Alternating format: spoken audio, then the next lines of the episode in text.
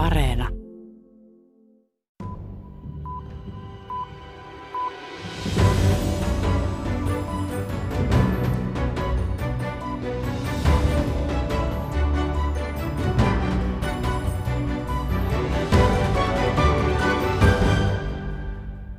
Rokotteiden valmistuksesta ja saatavuudesta on noussut maailmalla myrsky. On käynyt ilmi, että ainakin brittiläis-ruotsalaisella AstraZenecalla on vaikeuksia toimittaa EU-hun sitä määrää rokotteita, mitä odotettiin. I'm, I'm extremely sorry to say that I'm not surprised at all. I'm, I'm really not surprised at all. In fact, I, I expected it to be even worse. Olen pahoillani, mutta en ole lainkaan yllättynyt, sanoo intialainen tutkija ja aktivisti Atsal Brabhala. Lisää hänen ajatuksiaan rokotebisneksestä kuullaan myöhemmin tässä maailmanpolitiikan arkipäiväohjelmassa. Kerromme myös, mikä on pandemiatilanne Britanniassa sekä käymme Etelä-Tanskassa, jossa rokotukset on saatu vauhdilla käyntiin, tosin pistoksista on pulaa. Minä olen Sari Taussi, tervetuloa kuuntelemaan. Britannia on ollut otsikoissa niin hyvien kuin huonojenkin uutisten takia. Maa on onnistunut rokotuksissa toistaiseksi parhaiten koko Euroopassa, mutta kuolleita on eniten. Uhrien määrä on ylittänyt sadan tuhannen rajan. Lontoosta jatkaa Pasi Myöhänen. Ambulanssi toisensa perään syöksyi pillit ulvoen kohti pohjoislontolaisen Royal Free-sairaalan ensiapuosastoa. Britanniassa tunnelma on synkkä.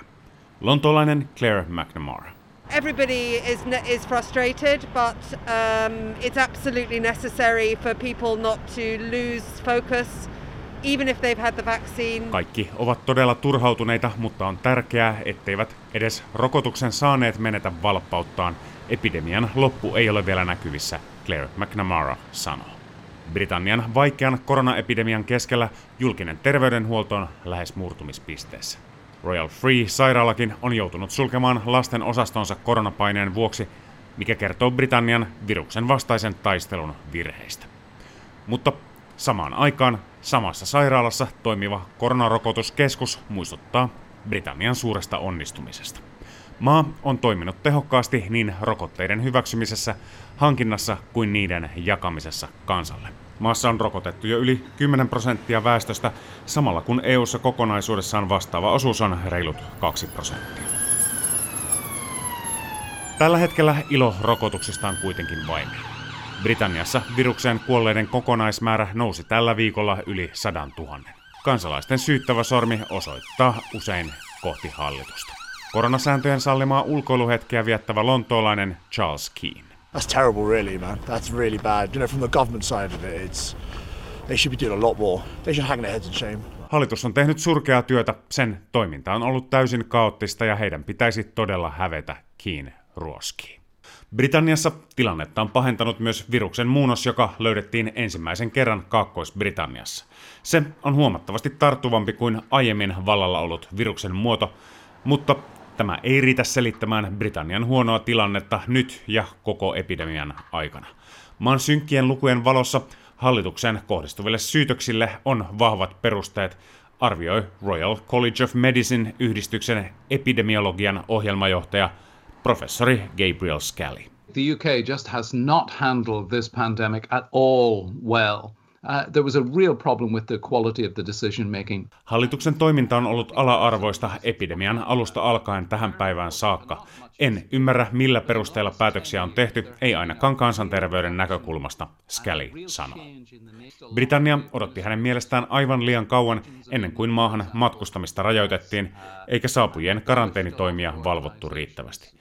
Myöskään viruksen testaamiseen ja seurantaan luotu järjestelmä ei ole missään vaiheessa lunastanut siihen kohdistettuja odotuksia. Pahin virhe on kuitenkin se, että maan hallitus on toistuvasti viivytellyt yhteiskunnan sulkupäätöksiä. Gabriel Scally kuvailee, kuinka pääministeri Boris Johnsonin hallitus on kerta toisensa jälkeen asettanut toiveensa yhteen ihmeratkaisuun sen sijaan, että kaikkiin mahdollisiin keinoihin olisi panostettu järjestelmällisesti. What they never really seem to understand is that there is no silver bullet. These, these are not things you can just do one of them and it will work. Ongelmien ratkaisuun ei ole yhtä taikaluotia, kuten hallitus näyttää toivovan. Viruksen torjuntakeinoja pitää käyttää yhdessä ja tehokkaasti, jotta tuloksia saadaan aikaan. Hallituksen toiminta on ollut sekavaa, Skelly Suomi. Tällä hetkellä pääministeri Boris Johnsonin johtama hallitus laittaa toiveensa rokotuksiin, ja ensimmäistä kertaa epidemian aikana Britannia katsotaan myös edelläkävijänä viruksen vastaisessa taistelussa. Professori Gabriel Scally ei näe rokotusohjelmassa moittimisen sijaa hallituksen muista toimista poiketen. Well, the UK has always had a very good pharmaceutical industry and it has put a lot of investment and uh, paid a lot of attention to that whole area. Onnistumisen syynä on se, että Britanniassa on investoitu lääketutkimukseen ja lääketuotantoon jo kauan.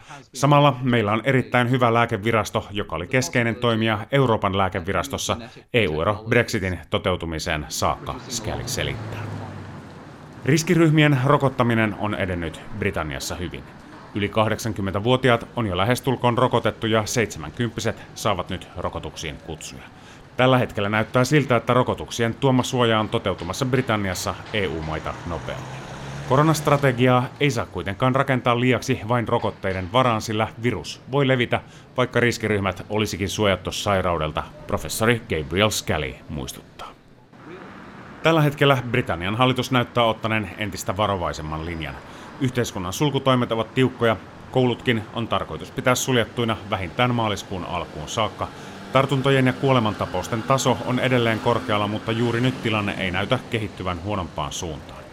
Ystävänsä koronarokotukseen saattanut lontoalainen Ken McMullen tietää, että koronataival on vielä rokotuksista huolimatta pitkä. I just accept the situation as it is and work my way through it, as I think most people are. Minä hyväksyn tilanteen ja teen mitä voin muiden tapaan. Toivon, että rokotukset saavuttavat pian minun ikäryhmäni Otan sen heti, kun sitä minulle tarjotaan, Ken McMullen sanoo. Näin Pasi Myöhänen. Tanskassakin rokotukset on saatu käyntiin. Noin 4 prosenttia väestöstä on saanut pistoksen.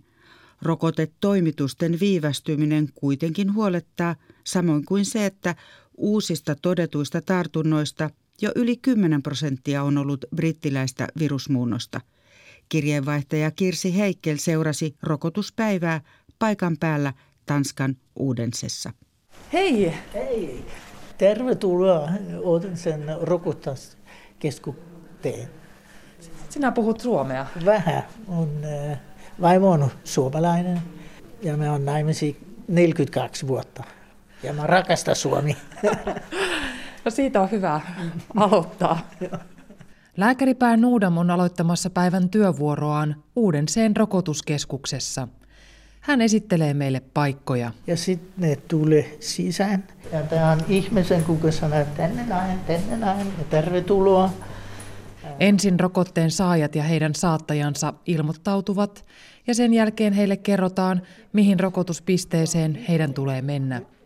Niitä on kaikkiaan kolmisenkymmentä. Sitten on se rokotat. Sitten me saadaan sisään. Uudenseen rokotuskeskus pystytettiin pikavauhtia koulurakennukseen joulukuun aikana. Sen toiminta käynnistyi ensimmäisenä Tanskassa tammikuun neljäntenä päivänä. Tänään töissä on parikymmentä henkilöä. Kuten muutkin lääkärit, myös pää Nuudam on tullut eläkkeeltä auttamaan. No mikä sinun motivaatio oli? Mä haluan auttaa. Sitten vanha ei kuoli. Ja, se on se, ja... Auttaa heitä selviytymään tästä. Mm. Pär Nuudamin lailla on ajatellut moni.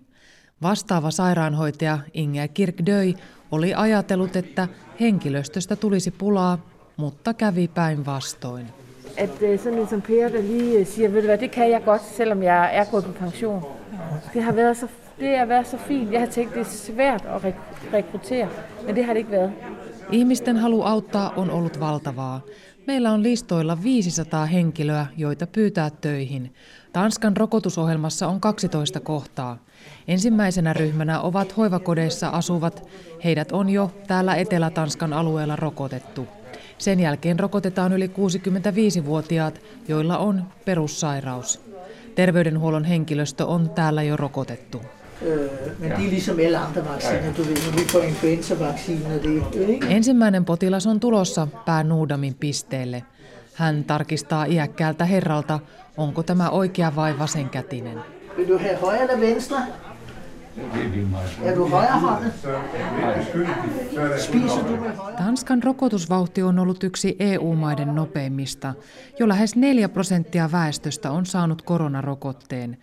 Myös Suomessa on pohdittu syitä Tanskan onnistumiseen. Uudenseen rokotuskeskuksen terveydenhuoltohenkilöstö sanoo kuin yhdestä suusta tämän selityksen. Alle har sagt, vi hjælper hinanden om det. Det er, det er et fællesskab blandt øh, rigtig mange. Al logistik og så øhm, alle har hjulpet hinanden det. Olemme onnistuneet, koska kaikilla on tahtotila, että tässä täytyy onnistua. Puhallamme kaikki yhteen hiileen, olipa kyse logistiikasta, hoitajista tai asukkaista, sanoo vastaava sairaanhoitaja Inger Kirkdöi. Alueen operatiivinen johtaja Kurt Espersen. Jeg må sige, vi har i Danmark et uh, rigtig effektivt offentligt system. Vi har et meget tæt samarbejde mellem de nationale sundhedsmyndigheder. Meillä on tehokas julkinen sektori ja kansallinen terveysvirasto, kunnat, alueet ja terveydenhoito, henkilöstö ovat tiiviissä yhteistyössä. Rokotusajat varataan samalla verkkopalvelulla, jolla on varattu koronatestit. Men man kan sige, at stemningen i, i befolkningen er kun øget i takt med, at vi kan se... Rokotusten vauhtia siivittää myös ihmisten myönteinen suhtautuminen. Tuoreen mittauksen mukaan 90 tanskalaisesta haluaa ottaa koronarokotteen.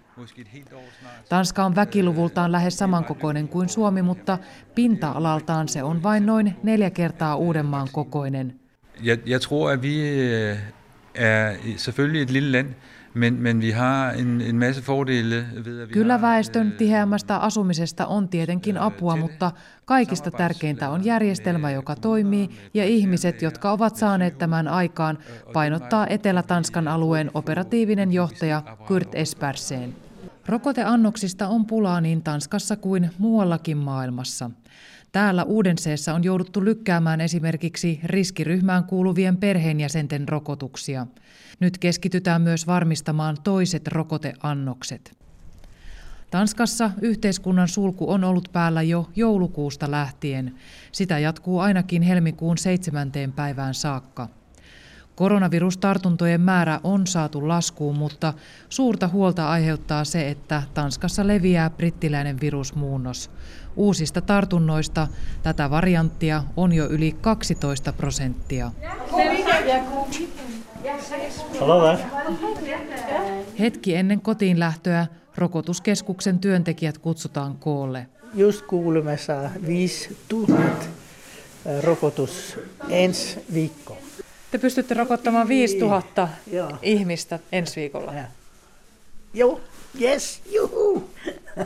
Sehän on loistava uutinen. Joo. Kyllä. Nyt, nyt työpäivä on loppu tänään. Ja maanantaina jatketaan. Joo, Kiitos kaikesta. aika hyvä. Hei hei. Sinne myös. hei. Keskustelin rokotteiden saatavuudesta lääketeollisuuden toimintaa pitkään kriittisesti tarkastelleen intialaisen tutkijan Atsal Brabhalan kanssa. Hän on lääkkeiden tasapuolisempaa saatavuutta edistävän Access IPSA-projektin koordinaattori ja tunnettu kommentaattori muun muassa Guardian ja New York Times-lehdissä. Tavoitin hänet kotoaan Intian Bangaloresta. Atsal Brabhala huomauttaa, että lääkkeiden ja rokotteiden saatavuusongelmat liitetään yleensä kehitysmaihin. Nyt ongelma koskeekin rikkaita maita. So we have problems of availability, we have problems of affordability, and it's not just in poor countries. These problems are happening in Amsterdam, in the capital of one of the richest countries on earth, where people are protesting on the streets against these lockdowns because they're getting so few vaccines that they have to continue the lockdowns. Näemme mielenosoituksia ja mellakoita Amsterdamissa, joka on yksi maailman rikkaimmista kaupungeista.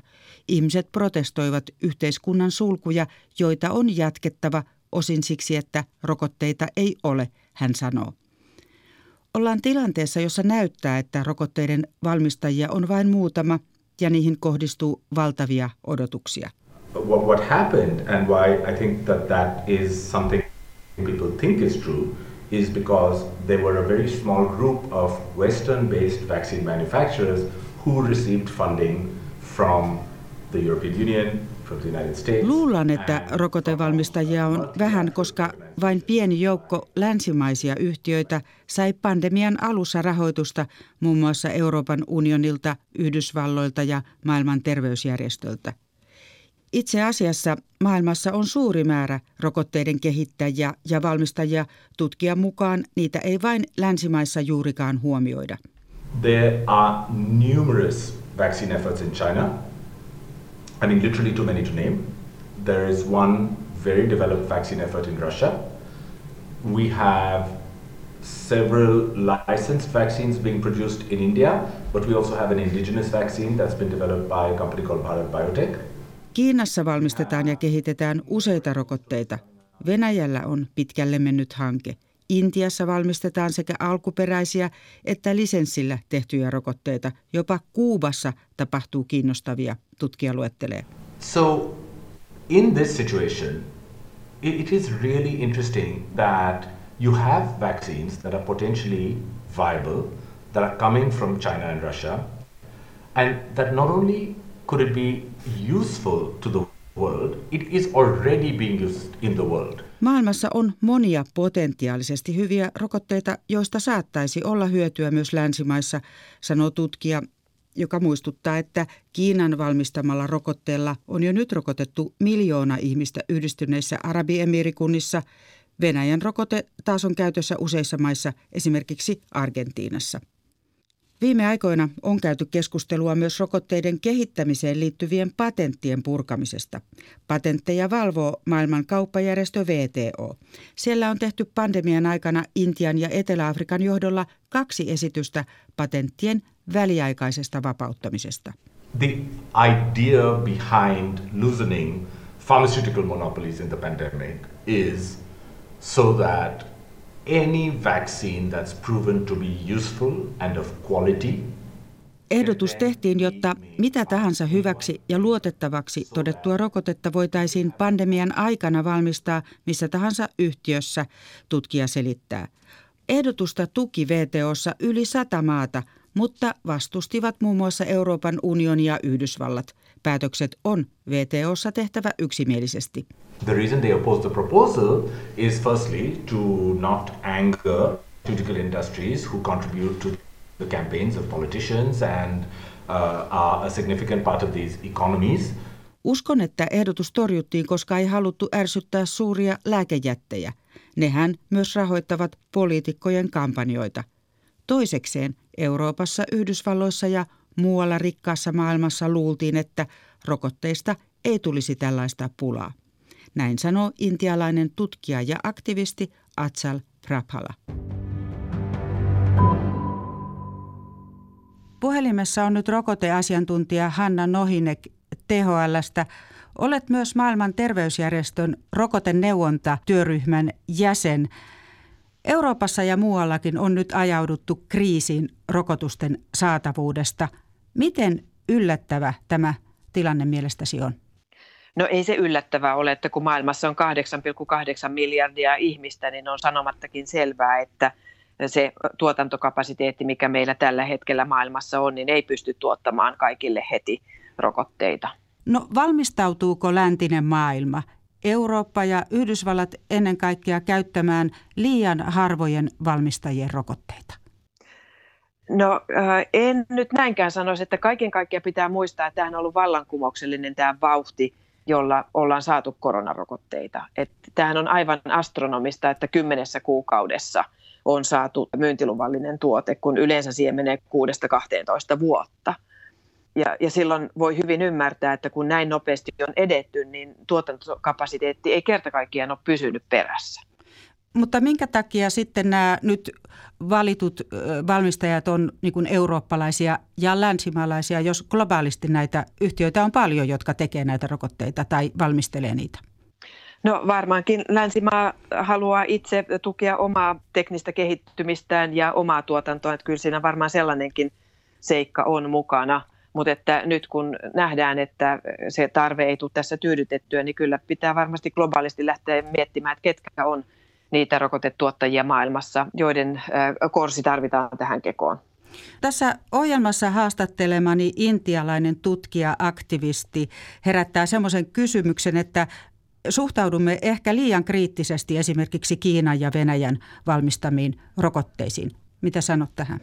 Me olemme kriittisiä siitä syystä, että esimerkiksi intialainen tai venäläinen rokote, niin se ei ole hakenut myyntilupaa niin sanotulta tiukalta lääkeviranomaiselta. Et meidän lääkesääntely on hyvin tarkkaa ja tiukkaa ja sillä on omat ehtonsa siitä, että pitää olla vaiheen yksi ja kaksi ja kolme tuloksia osoittaa, jotta sitten voidaan antaa myyntilupa. Ja jos ei firma itse tuota tämmöistä tietoa tutkimusten kautta, niin, niin silloin me ollaan aika ohkasella täällä meidän maassa, että, että miksi me annettaisiin sitten myyntiluppia ja otettaisiin käyttöön semmoisia rokotteita, jotka ei sitten niitä meidän meidän tota, lääkevalvonnan standardia täytä. Se ei sinänsä sano sitä, että ne rokotteet olisivat huonompia, vaan se, että heidän pitää tuottaa se tutkimusnäyttö, mitä me länsimaissa vaaditaan. No sitten iso kysymys on nämä patentit ja maailman kauppajärjestössä VTOssa on esitetty väliaikaisesti patenttien purkamista ja tietotaidon avaamista rokotteiden valmistuksen helpottamiseksi. Ja tätä ehdotusta on kannattanut yli sata maata, mutta se ei ole mennyt läpi, niin tämä kuulostaa ihmeelliseltä. Miksi ei?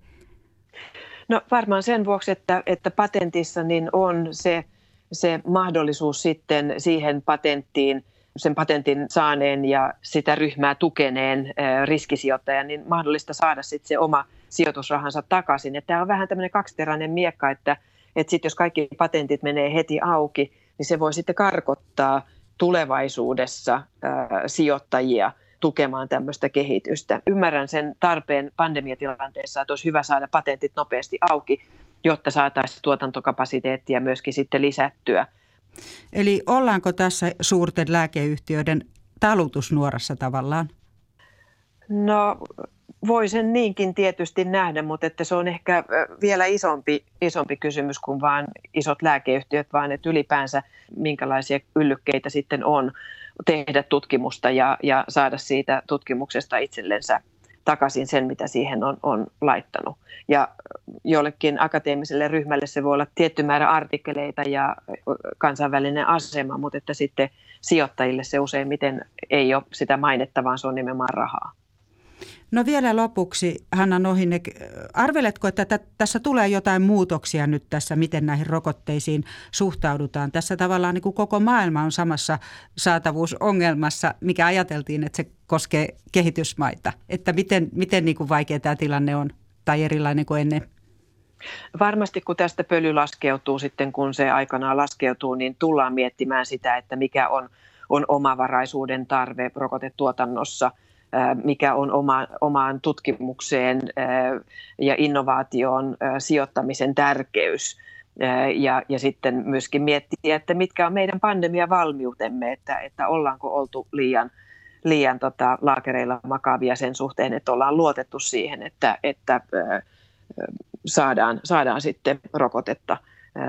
Tähän aikaisemmin ollaan varauduttu influenssapandemiaan ja siihen varmasti niin kuin tuotantokapasiteettiakin olisi ollut ihan toisella tavalla, mutta että kun puhutaan uusista tekniikoista, niin sitten me puhutaan taas ihan uusista tuotantoalustoista ja niiden rakentamiseen menee aikaa.